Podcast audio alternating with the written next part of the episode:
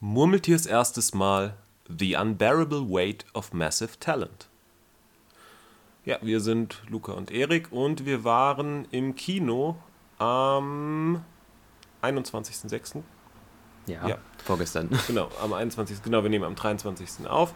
Ähm, genau, und wir waren in The Unbearable Weight of Massive Talent. Das ist der neue Film mit Nicolas Cage als Nicolas Cage. Ich wollte so, ich dachte, du sagst jetzt sowas wie mit, von und über Nicolas Cage. Aber der von ist nicht, ist nicht so ganz von, richtig. Genau, der ah. Regisseur, der hat vorher, glaube ich, einen anderen Film oder so gemacht, aber nicht so super bekanntes. Genau, ähm, ja. In den Hauptrollen Nicolas Cage, Pedro Pascal und Nicolas Cage. Wie hat er dir gefallen? Also, ähm, achso, wir sollten noch dazu sagen, wir haben ihn auf Englisch geguckt, also im, im Originalton. Ähm, ich fand ihn super cool. Also ich fand, es hat mir super Spaß gemacht, den anzugucken. Ähm, Nicolas Cage ist einfach, also ihr müsst dazu wissen, Nick, Luca ist ein sehr großer Nicolas Cage-Fan. Und das Ding ist, wenn man sich einmal mit Nicolas Cage beschäftigt, das ist halt schon auch ein, irgendwie ein wilder Typ und so und so ein exzentrischer Typ. Absolut exzentrisch. Und irgendwie schafft es der Film sehr gut, ihn äh, so rüberzubringen. Ich habe, glaube ich, vorher vielleicht ein oder zwei Filme mit Nicolas Cage gesehen, obwohl der ungefähr 100 Filme gemacht hat. Ähm, aber ich wusste auf jeden Fall, wer er ist und also vor allem, weil früher bei uns an der Schule ganz viele Aufkleber von ihm hingen. Aus irgendeinem Film, ich weiß nicht mehr aus welchem. Aber ich muss sagen, er hat mir sehr gut Spaß, äh, sehr viel Spaß gemacht. Vor allem die Dynamik zwischen Pedro Pascal und Nicolas Cage. Pedro Pascal, der übrigens einen Spanier spielt und dann auch so einen spanischen Akzent übernimmt. Das war äh, sehr lustig. Und die Dynamik zwischen den beiden war super. Also, das hat mir richtig gut gefallen. Ja, also ich hatte auch total viel Spaß. Gut, wie Erik schon gesagt hat, ich bin auch ein äh, kleiner Nicolas Cage-Simp. ähm, und weil ich finde, ich finde, der hat so eine, so eine ganz, ganz tolle Präsenz in Filmen, die mich auch immer so richtig, die nimmt mich immer richtig mit, die löst in mir immer so richtig Energie aus. Ich weiß, einmal habe ich irgendwie zwei Nicolas Cage-Filme an einem Tag geschaut und mein, ich war so matsche danach, aber, es hat, aber ich habe mich auch so gut gefühlt. So. Ja, und das löst Nicolas Cage in mir aus und ich finde, dieser Film wird dem zum Großteil gerecht. Ähm, ja, ich habe viel auch gelacht, das war super witzig. Gerade äh, Petro Pascal hast du jetzt schon erwähnt, der ist ein absolut überragender Part in diesem Film. Gerade die Freundschaft mit den von den beiden, aber auch ja, insgesamt, wie der spielt, es macht super viel Spaß. Das ist jetzt kein hochwertiges Drama, was irgendwie einen Oscar gewinnen wird. Ähm, und ich glaube, wenn man Nicolas Cage nicht mag, ist der Film auch wirklich nichts für einen, weil der dreht sich halt primär um Nicolas Cage und es gibt zum Beispiel eine Szene, da spielt Nicolas Cage, Nicolas Cage spielt Nicolas Cage. So. ja, stimmt. Und äh, der Film ist, funktioniert auf einer ganz komischen Meta-Ebene. Ja, es gibt auch zwischendurch sehr viele Meta-Jokes, die sind teilweise witzig, aber ehrlicherweise wesentlich witziger ist wirklich so diese, diese Dynamik zwischen ja. Nicolas Cage und äh, und Petro Pascal. Nick Cage hat kein Problem damit, sich auch selber so ein bisschen sich so ein bisschen über sich selber lustig ja. zu machen, so dieses Overacten, was man ihm ja vorwirft. Da gibt es ganz am Anfang eine Szene, wo er sich für ein, eigentlich für so eine Rolle bewirbt quasi. Und diese Szene ist so genial. Die ist so, so, so, so cool. Ähm, ja, der macht einfach Spaß. Ja. Warte, ich, bevor du noch was Negatives sagst, will ich noch ein paar positive Dinge sagen.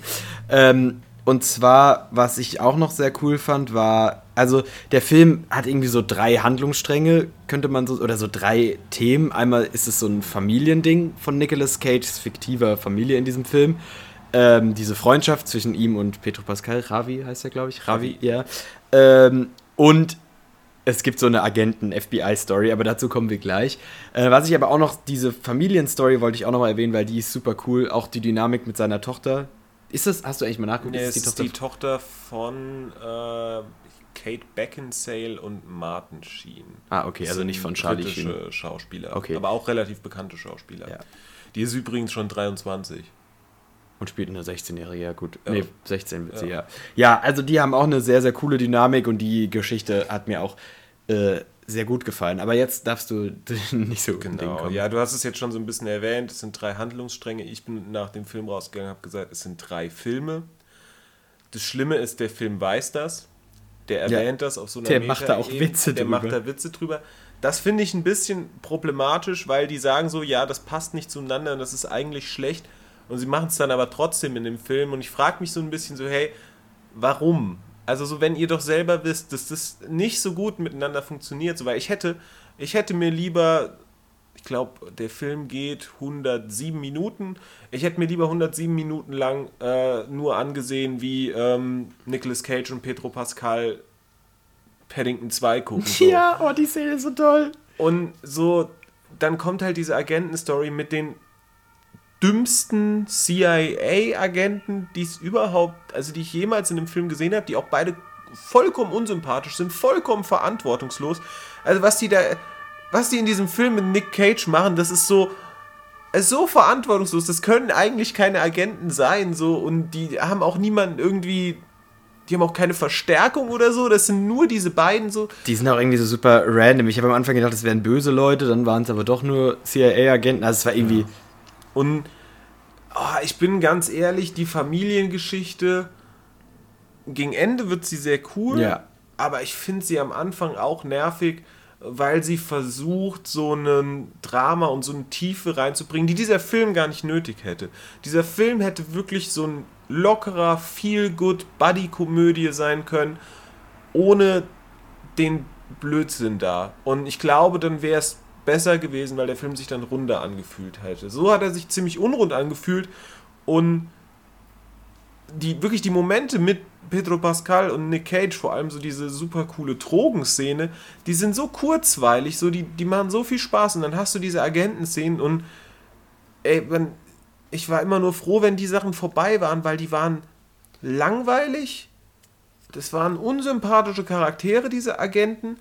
Und die haben auch, ja, was weggenommen von dem eigentlichen Reiz von dem Film. Und das ist wirklich total schade gewesen, weil eigentlich wäre das eine durchgängig runde, richtig coole Komödie gewesen, die gerade Nicolas Cage-Fans abholt und komplett mitnimmt, aber zum Beispiel du, Erik, der ja eigentlich kein so absoluter Nicolas Cage-Fan ist, hatte ja trotzdem auch Spaß in dem ja. Film. So, was für den Film spricht, dass man nicht Nicolas Cage Superfan sein muss. Dadurch hat er mir natürlich ein bisschen besser gefallen, aber so, ähm, ja. Es ist ein bisschen schade, dass das in diesen Film auch mit reingezwängt wurde, weil das den Film wirklich schlechter gemacht hat. Ja, fand ich auch. Also mir hätte, mir hätte auch diese, also wenn das nur so ein, die hätten nur die ganze Zeit einfach Drogen nehmen können und einfach so lachen können. Irgendwie, ja, ich habe glaube ich danach gesagt, ich würde gerne einen zweiten Teil sehen, wo die einfach einen Road-Movie machen. Petro ja, Pascal das wäre cool gewesen. Ja. Einfach auf irgendwelche so ein, so ein, wie früher so diese, diese Kiffer-Road-Movie-Komödien, die einfach irgendwie, die haben ein Ziel, die fahren da lang und treffen irgendwelche skurrilen Gestalten auf dem Weg so. Ja. Das wäre, das wäre witzig so. Aber so, ja. Nick Cage ist großartig, Petro Pascal ist großartig, die Agenten sind scheiße, so. Ja.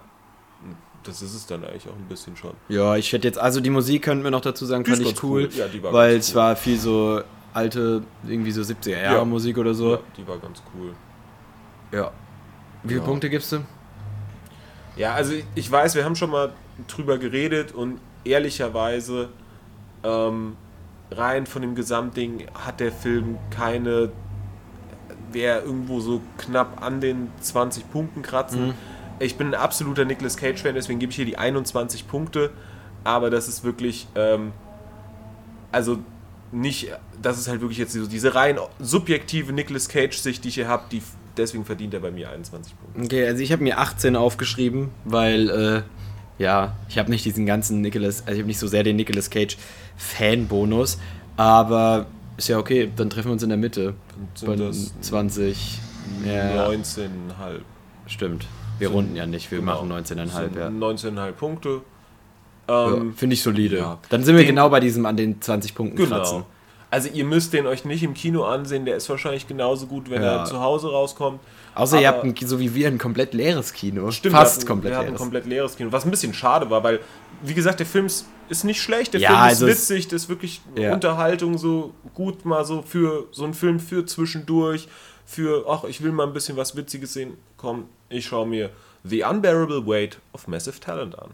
Ja, also guckt ihn euch gerne an, auf DVD im Kino oder so.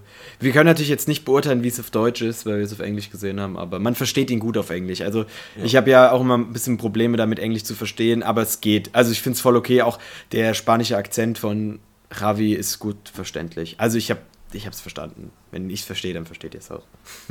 ja, dann äh, vielen Dank und bis zum nächsten Mal. Ciao.